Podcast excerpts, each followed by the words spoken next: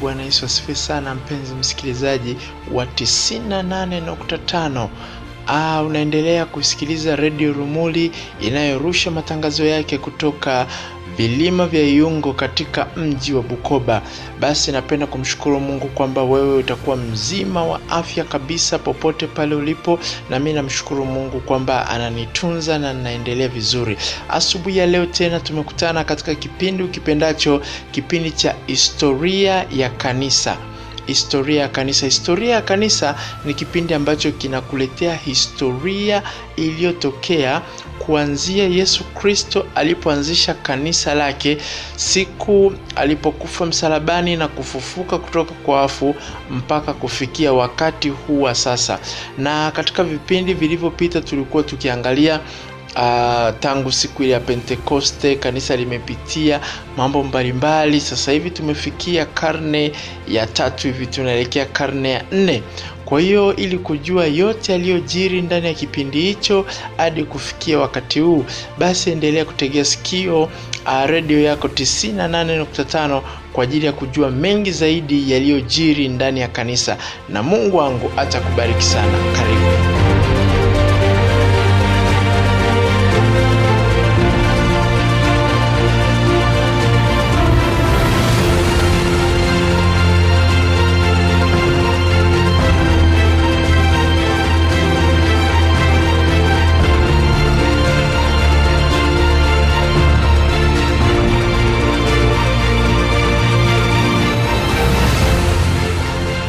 Basi mpenzi msikilizaji, uh, unapoendelea kusikiliza kipindi hiki cha historia ya kanisa uh, leo kuna vitu vizuri kabisa ambavyo nimekuandalia kwa ajili ya kujua historia ya kanisa.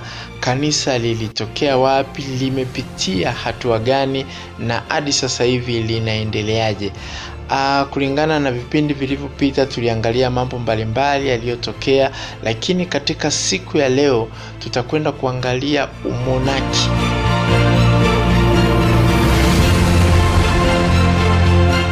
Kuna kitu kinaitwa umonaki katika historia ya kanisa. Umonaki nini? Tunasema kwanza, umonaki ni maisha ya pekee.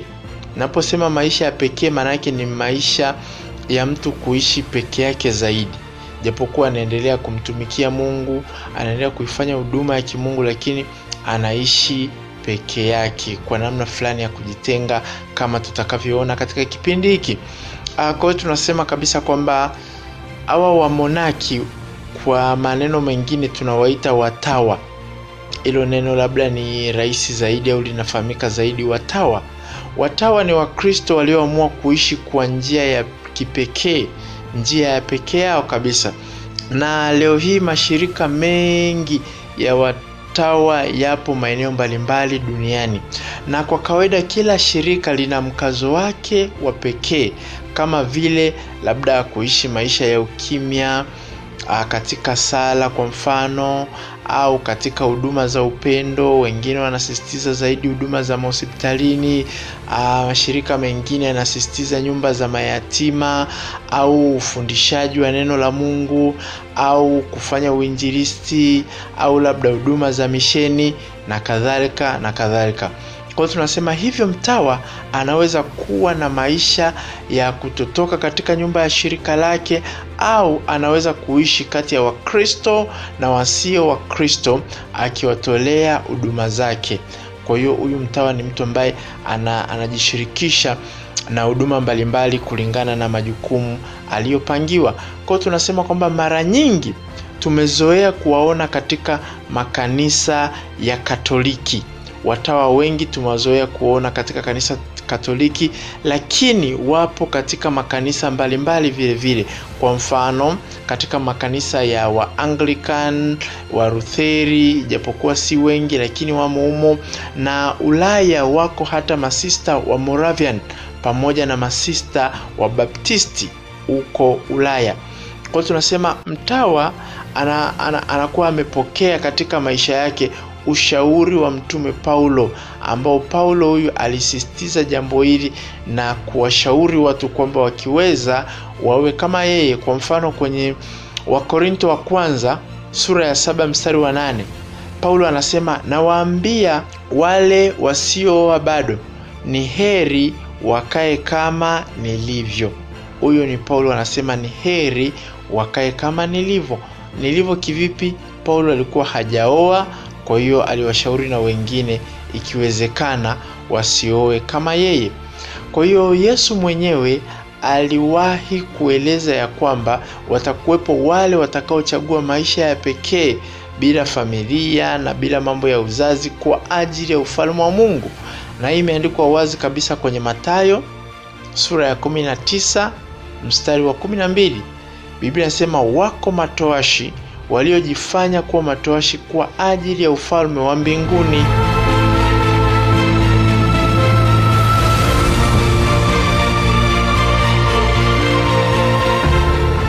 Kwa hiyo sasa, kwa ujumla, watawa ni kundi muhimu linalosaidia sana kazi za kiroho katika jamii ya Wakristo. Wako huru zaidi kujitolea katika huduma za kanisa, kwani hawalazimiki kufikiria maendeleo ya watoto wao, mambo labda changamoto za kifamilia na nini. Hapana, hawa watawa wanaweza kuishi peke yao, lakini mara nyingi wanajiunga na mashirika au jumuiya na kuweka nadhiri za useja. Kuna kitu tunakiita useja. Useja hii tunamaanisha kwamba ni maisha ya kipekee bila kuoa, kuishi bila kuoa, kuishi bila kuolewa, tunaita hiyo ni maisha ya useja. Kwa hiyo wanaweka kabisa nadhiri za useja mtakatifu, maisha ya ufukara. Na tunapoongelea ufukara, tumaanishi maisha ya kimaskini. Aa, ni maisha ambayo yanamtenga mtu na kutafuta mali za dunia hii, lakini tu anaishi kulingana na ilo shirika lilomo au jumuiya inavyomtunza na nini, na anakula vizuri, anakunywa vizuri, lakini haingii kwenye mambo ya biashara, kutafuta hela, kutafuta mali za dunia hii. Hapana, yeye anakuwa amejitoa zaidi kwa Mungu wake, lakini vile vile pamoja na utii, utii kwa Mungu utii kwa shirika lile analo alitumikia pamoja na uongozi wake. Kwa hiyo hivi ni vitu vitatu alivyokuwa anavifanya ana, ana, ana huyu mtu ambaye amejitoa kuwa mtawa au anaishi maisha ya umonaki kama tutakavyoangalia hapo mbele kidogo. Kwa hiyo asili ya jumuiya hii ilianzia kule Misri. Misri ndiyo asili kabisa, ndipo chimbuko la haya mambo, kwa sababu tunasema kwamba katika karne ya tatu mateso yalizidi chini ya serikali ya Kirumi ambayo ilikuwa ni serikali ya kipagani. Kwa hiyo Warumi waliwatesa sana Wakristo. Kila mtu aliyekuwa anasema mimi nimeokoka, mimi ni wa Yesu, sijui nini, serikali ya Rumi iliwatesa, na hata mitume wengi waliuawa na serikali hii ya Kirumi, akiwemo mtume Paulo mwenyewe, wakiwemo akina Petro, wakiwemo wakina Yakobo, wakiwemo wakina nani. Serikali ya Rumi ilishirikiana na zile serikali zilizokuwepo wakati ule kuhakikisha mateso yanawapata watu hawa. Kwa hiyo Wakristo wengine walijificha jangwani, wakaogopa kulazimishwa kutoa sadaka kwa sanamu kwa sababu enzi zile Kaisari anaabudiwa kama Mungu, wanamtolea sadaka, wanamsujudia. Sasa Wakristo walipoona mateso yanaendelea, wakati wao wameshasema watamtumikia Bwana Yesu maisha yao yote, na kutoa sadaka kwa mwanadamu au kwa sanamu ni kitu ambacho ni kinyume na maagizo ya neno la Mungu. Ah, wakaona afadhali wakimbie. Kwa hiyo wakakimbilia huko jangwani, huko wakajificha. Kwa hiyo wengine waliona jinsi familia zao walivyokuwa wakiuawa na kwa ya dhuluma mbalimbali za kidini na mateso yaliyokuwa yakiendelea. Kwa hiyo wengine karibu walikata tamaa, wakiona kwamba Wakristo wengi walivyoikana imani kwa kuogopa mateso. Kwa hiyo waliangalia wenzao, wakaangalia jamani, hawa hadi wamemkana Kristo wengine wamekubali kabisa kutoa sadaka kwa sanamu. Ah, sisi hatukubali, sisi ngoja tukimbilie zetu huko jangwani, huko porini kabisa. Kwa hiyo wengine wakauawa, lakini wengine walifanikiwa kukimbia. Kwa hiyo hawakuona raha tena katika haya maisha ya kawaida, wakaona kwamba huu ni mzigo, wakaona kwamba ni maisha ya mateso. Kwa hiyo wakajitenga na dunia, wakaenda porini kuishi kule maisha ya kufunga pamoja na kusali na kumwomba Mungu daima. Kwa hiyo ndivyo walivyofanya wakiwa huko porini, Wakristo wakati ule ambao wamechachamaa kabisa, hawataki kumkosea Mungu wao, hawataki kuabudu miungu mingine. Kwa hiyo watawa hao waliitwa kwa jina la Kigiriki Wamonaki. Kwa hiyo hao watawa walijulikana uh, kwa jina la Wamonaki, ambayo hii neno Wamonaki limetokana na neno la Kigiriki ambalo linaitwa monos. Monos maana ni moja, mono, monos, moja au monocos ambao maana yake ni kwamba aliyekaa peke yake. Kwa hiyo monocos ni mtu aliyekaa peke yake. Kwa hiyo wakawaita hawa ni Wamonaki, wanaishi mmoja mmoja. Kwa hiyo walikaa jangwani katika maeneo yaliyokuwa mbali na miji na vitovu vya utawala wa Kirumi wa wakati ule. Kwa hiyo wakaenda mbali kabisa huko porini wakajificha, lakini waliheshimiwa sana na wananchi wa kawaida.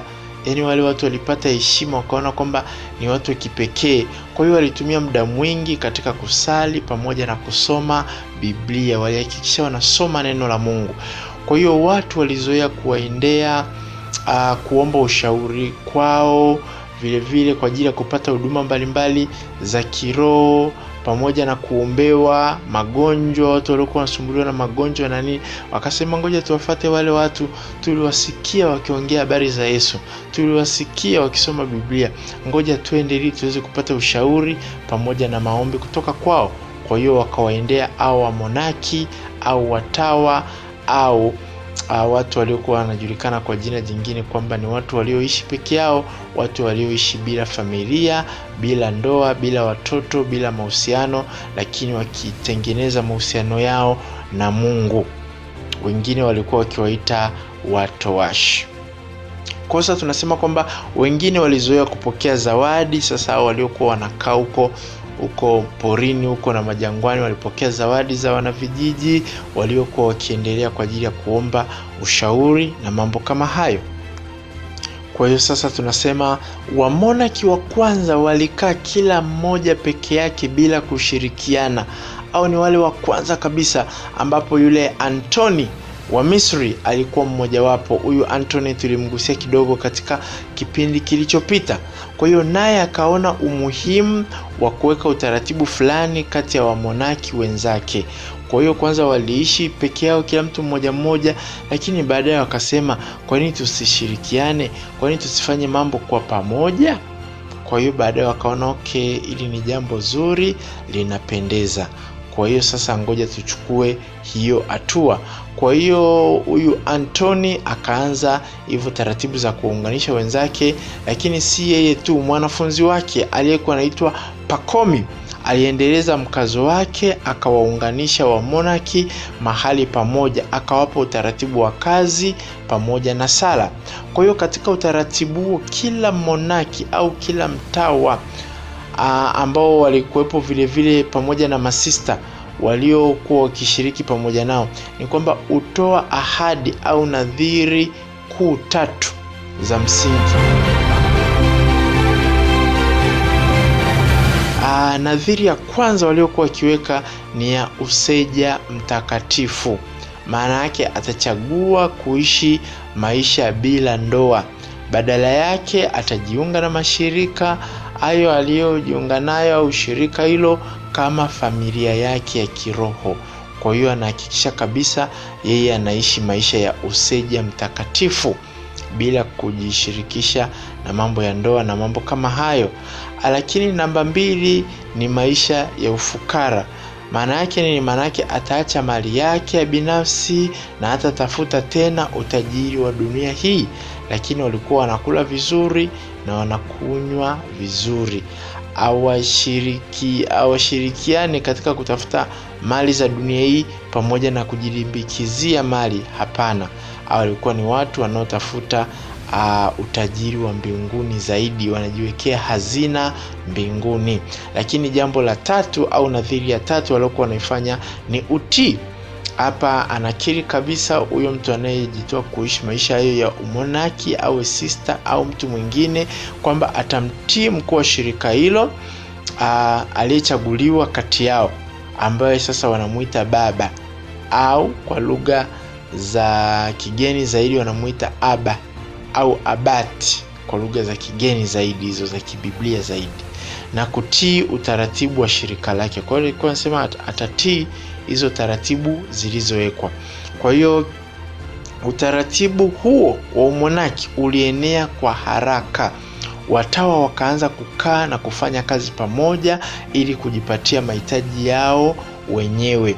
Baadaye vituo vya wamonaki vilikuwa vitovu vya elimu, ambapo sehemu ya wamonaki walisoma, waliandika pamoja na kunakili vitabu mbalimbali, pamoja na kuanzisha shule na mambo yanayofanana kama hayo.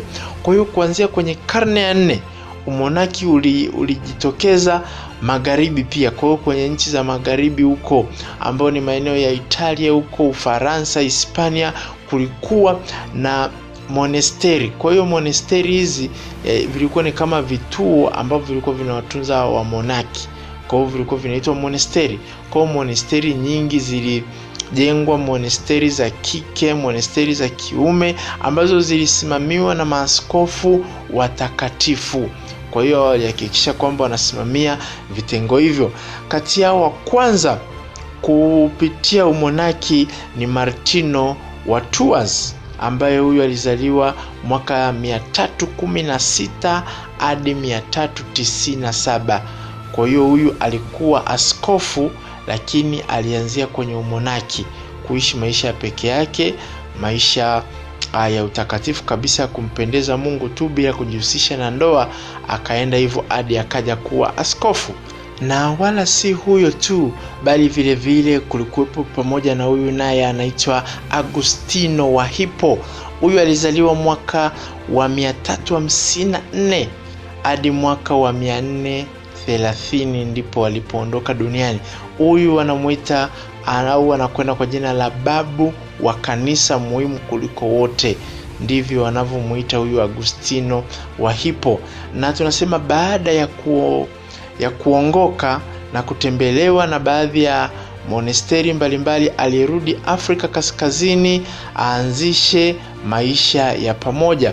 Kwa hiyo huyu yeye alitoka huku Afrika Kaskazini akaenda huku akatembelea hizo monasteri mbalimbali, akaangalia wanavyoishi, akaenda huku akaangalia wanavyoishi, akaona ko. Sasa baada ya kujifunza yale mambo mbalimbali, akasema na mimi ngoja nirudi kwetu nyumbani Afrika, maeneo ya Afrika Kaskazini huko. Unajua, wakati Ukristo unaanza tangu ile siku ya Pentekoste na miaka ilivyoendelea, kwa kweli Afrika Kaskazini ni kama vile ilipendelewa zaidi. Watumishi wengi wa Mungu walikuwa wanakuja Afrika Kaskazini huko, injili ilisambaa zaidi maeneo ya huko Afrika Kaskazini. Ni maeneo ambapo kwa kweli alipata neno la Mungu kwa wingi. Kwa hiyo na huyu Agustino wa Hippo akarudi akaenda kule Afrika Kaskazini kwa ajili ya kupeleka utamaduni huo wa maisha ya kimonaki au maisha ya kuishi bila ndoa. Kwanza kabisa aliishi na walezi wake, lakini baada ya kuwa askofu aliishi na viongozi wake wa kidini. Kwa hiyo alipokuwa anaishi nao viongozi wake wa kidini, aliwashirikisha utajiri wake wa akili na roho ili wafanye vizuri ule utume ambao ulikuwa mbele yao, ule utume waliokuwa nao. Kwa hiyo akahakikisha kwamba mambo yanakwenda vizuri kabisa. Kwa hiyo katika kanuni yake iliyotumika kwa wanawake pia, umoja uliwekwa kuwa lengo lenyewe la utawa, si jambo la, lake mtu mmojawapo tu au lilikuwa ni jambo la mtu mmoja. Hapana, waliishi maisha ya umoja, maisha ya kushirikiana, ili waweze kufanya utumishi wa kumtumikia Mungu vizuri kwa pamoja. Kwa hiyo yeye mwenyewe aliathiri sana maisha ya kitawa ya magharibi kote. Kwa hiyo huyu Agustino wa Hippo maisha yake yalikuwa mfano kwa watu mbalimbali waliokuwa wakimzunguka, watu mbalimbali waliosikia habari zake, watu mbalimbali walivyosikia namna alivyokuwa akiishi, wakasema hapana, na sisi tunataka tuishi na sisi kama yeye. Kwa hiyo maisha yake yakawavutia wengi na wengi wakaishi maisha ya umonaki, wengi wakaishi maisha uh, bila kuoa kwa sababu yake, kama vile Paulo alivyoshauri wengine, wengine wakamfuata. Kwa hiyo na hawa wengine vile vile watu walipowaona sasa kwamba wanaishi maisha fulani, na wenyewe wakasema hey, na sisi tunaishi hayo hayo. Kwa hiyo na wenyewe wakaanza kuishi hivyo kwa hiyo ndivyo umonaki ulivyozidi kuenea au kuishi maisha ya kipekee kulivyozidi kuenea mahali mahali. Lakini si tu huyo agustino kuna mwingine anaitwa benedikto wa nursia. Kwa hiyo benedikto wa nursia yeye alizaliwa mnamo mwaka wa 480 hadi ule mwaka wa 547 ndipo alipoondoka hapa duniani huyu yeye aliunda umonaki wa magharibi kwa namna ya kudumu hasa kwa njia ya kanuni aliyoitunga polepole kutokana na mang'amuzi yake. Kwa kadiri alivyokuwa anasogea mbele alikuwa anang'amua kitu fulani alikuwa anajua kitu fulani anakitengeneza taratibu taratibu kwa hiyo yeye alitengeneza muundo wa umonaki ambao ulidumu sana. Kwa hiyo kanuni ya mwalimu asiyejulikana na mafundisho ya bazili na mababu wengine wa jangwani. Kwa hiyo alitumia kanuni za wenzake waliomtangulia walifanya hivi na hivi na hivi. Kwa hiyo na yeye akaanza zile kanuni kuziweka taratibu taratibu taratibu taratibu haya maisha ya umonaki yakawa yamejulikana zaidi na kuenea katika maeneo mbalimbali. Kwa hiyo kati ya aina nyingine za umonaki wa magharibi inakumbukwa hasa ile ya wakristo wa kiselti. Kuna ukristo ulikuwa unaitwa ukristo wa kiselti ambao walikuwa hawa ni wakristo walioishi maeneo ya ulaya visiwani. Ulaya visiwani humo kwenye karne ya tano karne ya sita humo walikuwa wanapatikana maeneo hayo. Kwa hiyo vile vile kuna namna ya umonaki waliokuwa wakiishi. Kwa tunasema hao hawakuwa na majimbo bali walimtegemea askofu abat wa monesteri ya jirani na kufuata desturi za kimonaki hasa maisha magumu ya malipizi na maungamo ya mara kwa mara kwa hiyo waliishi maisha ya malipizi. Maisha ya malipizi ni kwamba kama ulikuwa umetenda baya fulani unaenda kulilipiza sasa kwa uzuri. Kama ulikuwa umechukua kitu cha mtu unaenda kukirudisha. Kama ulikuwa umefanya yani unatafuta namna yoyote ya kurudisha vile vitu vibaya ambavyo ulikuwa umeshavifanya kwa hiyo unafanya juu chini. Vile vile waliishi maisha ya maungamo walikuwa wanaungama sana. Wanaungama na hapa sana sana ilikuwa ni dhambi zao. Wanatubu dhambi zao wanasema bwana tumekosea. Yaani walikuwa wanajitahidi kwa kweli kuona kwamba wanaishi maisha ya utakatifu na maisha ya usafi mbele za mungu. Kwa hiyo kutoka huko wamonaki wengi walihamia ulaya. Uh, ulaya sasa ya bara wakatoka visiwani wakaingia kwenye bara la ulaya wenyewe. Kama wasafiri wa kristo na wamisionari wakieneza desturi hizo. Kwa hiyo kwa sababu ilianzia ulaya visiwani kwa hiyo basi watu wakafanya umishonari wakatoka visiwani wakaja ulaya bara kwa ajili ya kueneza taratibu zao hizo mbalimbali na hayo mambo sasa yaliendelea miaka hiyo. Kwao tunasema wamonaki wengi pia walichagua sana uenezaji wa ukristo maeneo ya ulaya huko. Kwa mfano kuna agustino mwingine wa Can- canterbury. Kwa hiyo huyu ni wa miaka ya mia sita na tano na kuendelea huko mbele. Huyu alitumwa uingereza na papa gregory wa kwanza huyu papa gregory wa kwanza alizaliwa mnamo mwaka wa 540 akaondoka duniani mwaka ule wa 604 kwa hiyo huyu alikuwa ni monaki wa kwanza kufikia upapa. Halafu boniface baadaye aliyezaliwa mwaka wa 672 hadi ule mwaka wa 754 huyu alikuwa ni mtume wa ujerumani aliyekuwa ni mfia dini alikufa kwa sababu ya kueneza neno la mungu alikufa kwa sababu ya kuhubiri injili.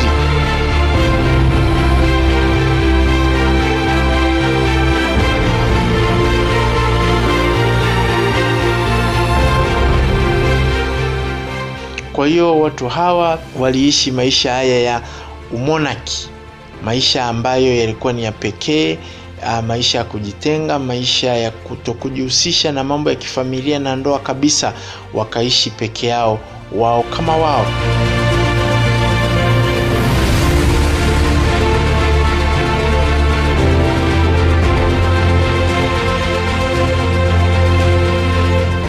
kwa hiyo hadi uh, kufikia hapo leo tutaishia historia ya kanisa kwenye eneo hilo lakini katika vipindi vijavyo sasa tutaenda kuingia kwa undani zaidi kuangalia katika karne zilizofuata mambo yaliendaje ukristo ulieneaje